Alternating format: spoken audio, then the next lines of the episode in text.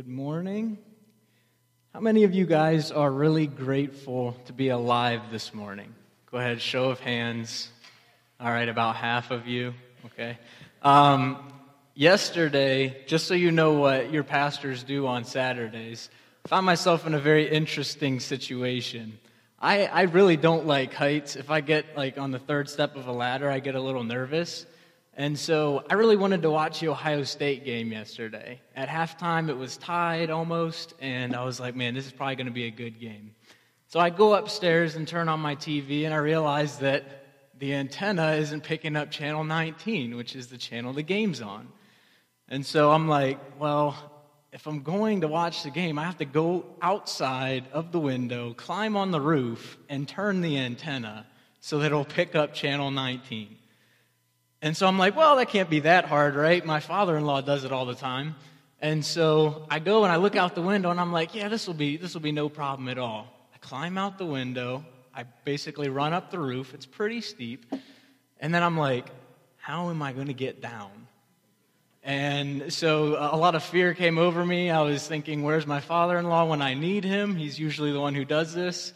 Uh, long story short, God gave me the grace to get down off of the house, and the game didn't come in anyways, so it was all for nothing. Um, but that's just a, a story to, to, to, let you know what I do on my Saturdays. Um, I'm really grateful to be alive today. I'm really grateful to be here with you guys to bring you the Word of God. This morning, as Keith said, we're going to be starting a, a new mini series, a two week series on the cross leading up to Easter Sunday. As you know, Dwayne and Verda are gone, and uh, so I'll be preaching today. Dwayne or Keith will be preaching next Sunday, and then Dwayne will be back for Easter Sunday. And so, what we wanted to really focus on and, and really looking at the cross is come at it from a little different of a perspective. Usually, when we look at the cross, we inherently tie it to what God has done for us, which is true and which is awesome, which is great and we will look at that a little bit in the sermons that we have on the cross. But what we really wanted to do is really show what the cross reveals to us about God and about Jesus. And so this morning, what we want to do is look at the cross in relation to what it reveals to us about who God is. And we're going to be looking in the book of Romans in chapter 3, if you'd like to, to ready your Bibles there. And I just want to give you a little bit of an understanding of the way Paul writes in Romans. What he's doing is he's writing this book to a church he's never been to before in Rome. And he, he, he writes it in a very interesting way. He's explaining, he's laying out the gospel, but along the way, he either foresees objections to what he's saying or he hears um, from people reporting to him that people have these objections about the gospel. And so, what he does is he will either raise an objection himself or answer an objection that he's heard to the gospel. So, we see a lot of kind of like question and answer. It's almost like Paul is, is speaking, but then he's raising an objection to himself, and then he answers it. And so, at the point where we come to in Romans chapter 3, we see Paul in the first two chapters kind of setting up the gospel in that all people are sinful. They've all fallen short of the glory of God. None is righteous, no, not one, as he says. And then he foresees this objection being raised as, uh, as he says that God justifies sinners. He proclaims sinners not guilty. And so we see a problem here because he's laid out that God is righteous and just and must punish wickedness and that we are indeed wicked and deserving of that punishment, but yet God isn't punishing us, but rather He calls us just, He calls us not guilty. So that's the objection that Paul is coming at, and that's the one he's seeking to answer, and he turns to the cross in answering that objection an objection about the righteousness of God and the justice of God in justifying sinners. And so, as we uh, actually, if you'll, if you'll pull out your bulletin, um, we're going to be looking at, at, two different ways that the cross reveals uh, about God. The first is that God is righteous, uh, the second is that God is just, and that will lead us to God being the justifier of guilty men. So, that's the context for the sermon this morning. Uh, let me pray for us, and then we'll read out of Romans chapter 3. Father, thank you for allowing us to come and worship your name this morning. We know that you are here by your Spirit, and we pray that your Spirit would move in our hearts, that we would come to know you in a greater way, and that we would be drawn to worship you for your righteousness and your justice and your mercy. I pray this all in your name, Lord Jesus. Amen. I'll begin reading in uh, chapter 3, verse 21. Paul says this But now the righteousness of God has been revealed apart from the law, although the law and the prophets bear witness to it, the righteousness of God through faith in Jesus Christ for all who believe. For there is no distinction, for all have sinned and fall short of the glory of God, and are justified by his grace as a gift, through the redemption that is in Christ Jesus, whom God put forward as a propitiation by his blood to be received by faith. This was to show God's righteousness, because in his divine forbearance he had passed over former sins. It was to show his righteousness at the present time so that he might be just and the justifier of the one who has faith in Jesus. So, as you can see from verse 26, that's where the outline is coming from. Paul says that it, the cross, was to show God's righteousness at the present time so that he might be just and the justifier of the one who has faith in Jesus. Now, justice, righteousness, justification, these are all kind of theological terms, a little hard to understand. So, what I want to do is take each one and kind of look at the scriptures and gain a better understanding of each one and how it pertains to God and to us. And then we'll see how Paul solves the problem uh, by turning our eyes to the cross. So, first, let us consider the righteousness of God. In Exodus 34, 6 and 7, is where I'd like to turn first.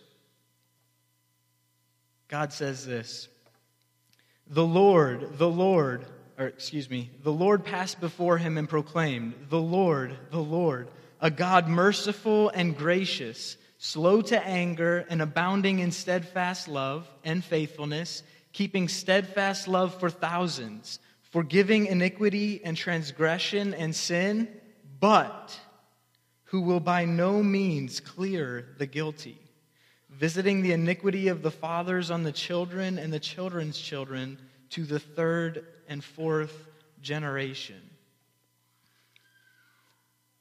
This, uh, this passage here comes at the beginning of the Bible, right? At the beginning of redemptive history. At this point, the Israelites, they don't have what we have. They don't have the Bible that reveals so much about who God is to them. And so here, what we really see is God revealing his nature to Moses.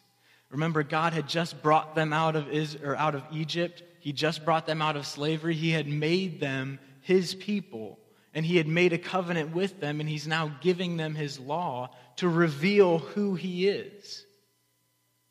And he says some really awesome things, doesn't he? He says, I'm a gracious God, slow to anger, merciful, abounding in steadfast love, keeping love for thousands, forgiving iniquity and transgression and sin. But, he says, I will by no means clear the guilty. What God is saying there is that, yes, I am a merciful and I am a forgiving God, but that does not negate my righteous nature. That does not negate my righteousness. And it does not violate it, as we will see. And so, what Moses is seeing here is the nature of God, that God is a righteous God. It is embedded in who he is. If he is to be God, he is righteous. Psalm 7:11 says this, God is a righteous judge and a God who feels indignation every day. God's righteous character leads him to feel anger at the wickedness that he sees in us and in the rest of the world. It leads him to be angry about that. As a righteous judge, as a righteous God, he must be angry at sin. The psalmist portrays that here for us. But not only must he be angry at sin, he must also rightly punish sin. He must demand that we be punished as sinners. Psalms 119, 137 says, Righteous are you, O Lord, and upright are your judgments. So God is not only righteous in and of himself, but he also shows his righteousness in being a righteous judge. If you deserve death, you will get death. That's righteousness. That's part of who God is. And so now, as we turn to Romans, we see that Paul has laid out for us that, as I said before, nobody is righteous. In Romans 3 10, it says this None is righteous, no, not one. We have all sinned and fallen short of the glory of God. But that's not the problem, is it? That's not the problem we're looking at, that God is righteous and that we are unrighteous. The problem is that God is righteous, we are unrighteous, but yet God is calling us just. Now, most people's solution to this problem is to say, well, the love of God, right?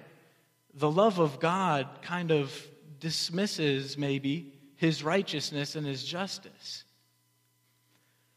If I told my son Ezra, he's a little bit young for me to tell him this, but uh, just for the sake of an illustration, if I said, Son, if you dishonor your mother, you are going to get spanked. And then he goes and he dishonors his mother. His mother comes back to me and says, Look, Ezra dishonored me. And if I, being uh, a righteous judge look at my son and I say, Son, you dishonored your mother. You broke the command that I gave to you.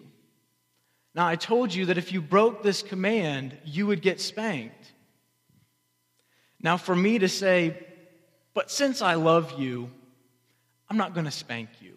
I'm just going to kind of ignore the fact that you dishonored your mother. I would not be a righteous father, would I? my righteousness would not be upheld in that situation. You see, the love of God, we can't pit God's loving nature against his righteousness and his justice. They work together. Because God is loving, it doesn't negate the fact that he is righteous and just. It doesn't trump the other attributes of God. And so, how does God reconcile these things? How does God reconcile justifying us, calling sinners not guilty, and still being righteous? Look at the answer that Paul puts forward in verse 25 of chapter 3. Four little words that mean so much as Paul turns our eyes to the cross. He says this Whom God put forward now, he's talking about Jesus here. In the pre- previous verse, he says, uh, And we are justified by grace as a gift through the redemption that is in Christ Jesus, whom God put forward. So, God, the cross shows us that God is upholding his righteousness in the fact that he puts forward his Son. This is showing that God is not willing to turn his back and just kind of ignore our sin. He's saying, No, I'm not going to ignore your sin. Indeed, I cannot ignore it. I must deal with it. And because I love you and want you to dwell with me forever, I'm going to put forward my son in your place. This seeks to reveal that God is righteous and yet loving at the same time. But that's not the only problem that we have, right? We still have the problem of God's justice. If God is righteous, his righteousness demands a punishment, right? It demands justice for us. We see justice being described as God's wrath being poured out on those who rightly deserve it. Let's consider some texts again to, to better understand the justice of God. Psalm 7 Psalms 9, 7, and 8 says this But the Lord sits enthroned forever. He has established his throne for justice. And he judges the world with righteousness. He judges the world with uprightness. The justice of God is part of who he is. What does it say here? It says the throne that God sits on is established for justice. And he will judge the world with righteousness and uprightness. Indeed, he must in order to be consistent with who he is as a righteous God. Psalm 7 12 and 13 says, If a man does not repent, God will whet his sword. He has bent and readied his bow. He has prepared for him his deadly weapons, making his arrow fiery shafts. This is a vivid description of what God's justice is. It is the pouring out, the action of pouring out his wrath on his enemies. Righteousness is a characteristic of God, justice is an action. God is righteous, which leads to justice. It is the demonstration of the pouring out of his wrath on his enemies. So we see that his throne is established for righteousness. It's part of his rule and reign over us, over the creation that he has made, and that it's manifested in him pouring out his wrath upon those who justly deserve it, which is us. Job says, He is great in power, justice, and abundant righteousness.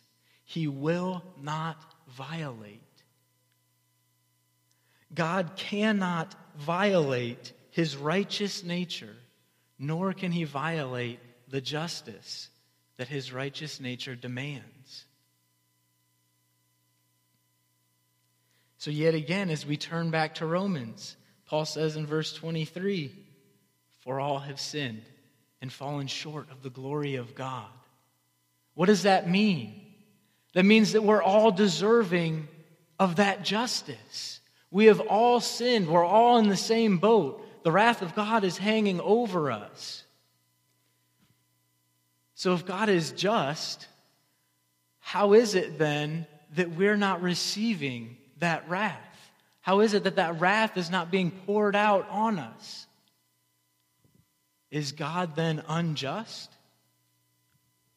It would appear so. This is what Paul is raising here. This is the objection that he sees to the gospel. Look again at verse 25 of, of chapter 3 as Paul again turns our eyes to the cross and what God has done in his Son there for us. He says this Jesus, whom God put forward as a propitiation by his blood Propitiation means the satisfying of God's wrath through sacrifice. And so God doesn't just put forward his son, though he shows his righteousness in saying, I'm putting forward my son in order to deal with this sin, but in order to fulfill the righteous demand of his righteousness, which is justice, the pouring out of his wrath, he also pours out the wrath due us on his son, maintaining his justice, and yet still loving us. You see, church, this is the gospel. Return with me just briefly to Psalm 7, 12, and 13. It's such a beautiful picture. It says this If a man does not repent, God will whet his sword. He has bent and readied his bow. He has prepared for him deadly weapons, making his arrows fiery shafts. The gospel is this God upholding his justice in that he whet his sword, the sword of his wrath, not against us but against his son on the cross.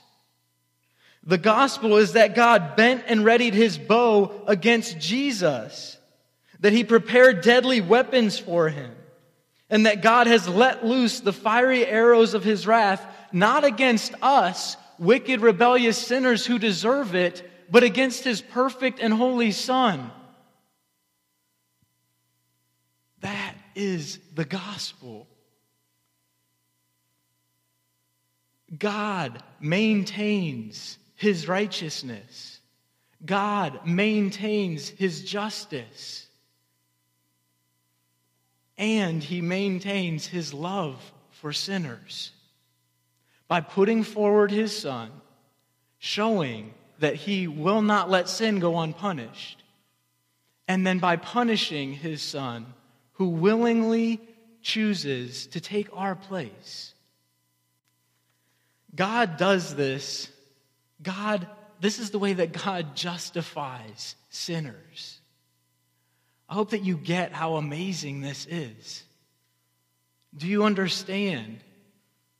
Do you understand the position that we are in and what God has done for us and at what great cost to Him that it was that we stand reconciled to Him today? Now, it might seem right and fitting to turn to God's love as his motivation for doing this, but I'm going to turn elsewhere, which I think goes a little bit deeper. God is the justifier of guilty men, He is the pardoner of guilty men for His glory. David understood this. In Psalms 25 11, he says this For your name's sake, O Lord, Pardon my guilt, for it is great. Now, don't get me wrong. The love of God for us surely was a motivation that is surely right and true and something we ought to glory in. But that is not God's ultimate motivation for saving us. John Piper explains it a little bit like this God's zeal and glory for his own name is the foundation for why he pardons guilty men and his motivation of love for us kind of rests on top of that. It is indeed true and glorious that God loves us because we really don't deserve that. But it is indeed even more glorious that God does this for the sake of his name, that he might be lifted up, that he might be glorified. Isaiah 48 9 through 11 displays this very vividly as we see God speaking through Isaiah, his prophet. He says this, and, and, and this comes right before the passage of the suffering servant, where it prophesies of Jesus' suffering for us on the cross. Hear what God says through his prophet in verse 9 For my name's sake, I defer my anger. For the sake of my praise, I restrain my anger for you, that I may not cut you off. Behold, I have refined you, but not as silver. I have tried you in the furnace of affliction for my own sake. For my own sake, I do it. For how should my name be profaned? My glory I will give to another. Hear what God says for my name's sake, I defer my anger for you, for me. For the sake of my praise, I restrain my anger for you, that you may not be cut off, that I may not cut you off. For my own sake, for my own sake, I do it, so that my name would not be profaned and that my glory would not be given to another. God receives all the glory because he is the justifier. We hold absolutely none of that title. We do not justify ourselves. God justifies us. The beauty of the glory of God in the cross is that he has found a way at great cost to him to maintain his righteous nature to maintain his just nature and yet to still be our loving Father, to still be the one who justifies us, who pardons guilty men. When I was working through this as I was studying uh, Romans 3, I actually continued to kind of wander back to Micah 7 18 and 19 And just in a moment here, we're going to uh, have the worship team come back up and we're going to sing songs of praise to God for how awesome He is in response. As I sat back and kind of thought about what I was reading and what I was studying and, and the beautiful nature of God, I was just kind of taken back, and all I could really think was, Who is like you, O God? There is none like you. We don't see this every day. And so, as I read Micah 7, 7 18, and 19, consider this with me as, as we worship. Keith, if you want to come up with the worship team. Consider these words. Micah says this, looking forward to the cross. Who is a God like you, pardoning iniquity and passing over transgression for the remnant of his inheritance? He does not retain his anger forever because he delights in steadfast love. He will again have compassion on us. He will tread our iniquities underfoot. You will cast all of our sins into the depths of the sea. Micah in prophesying this, look forward to that day. This morning, as we consider who God is and what He's done in His Son, we look backward because it's already been accomplished. Who is a God like you? You have pardoned our iniquity. You have dealt with our sin. You do not hold us, you, you are not angry with us. You delight in steadfast love toward us. You have had compassion on us in the cross. You have tread our iniquities underfoot. You have cast our sins into the depths of the sea. Pray with me. Father, you are righteous and you are just and you are loving how good you are, God, in upholding your character and yet loving wicked sinners. We come to you as your children this morning, hoping to offer you something that is pleasing to your ears and to your heart. Grant that we would worship you with a pure heart.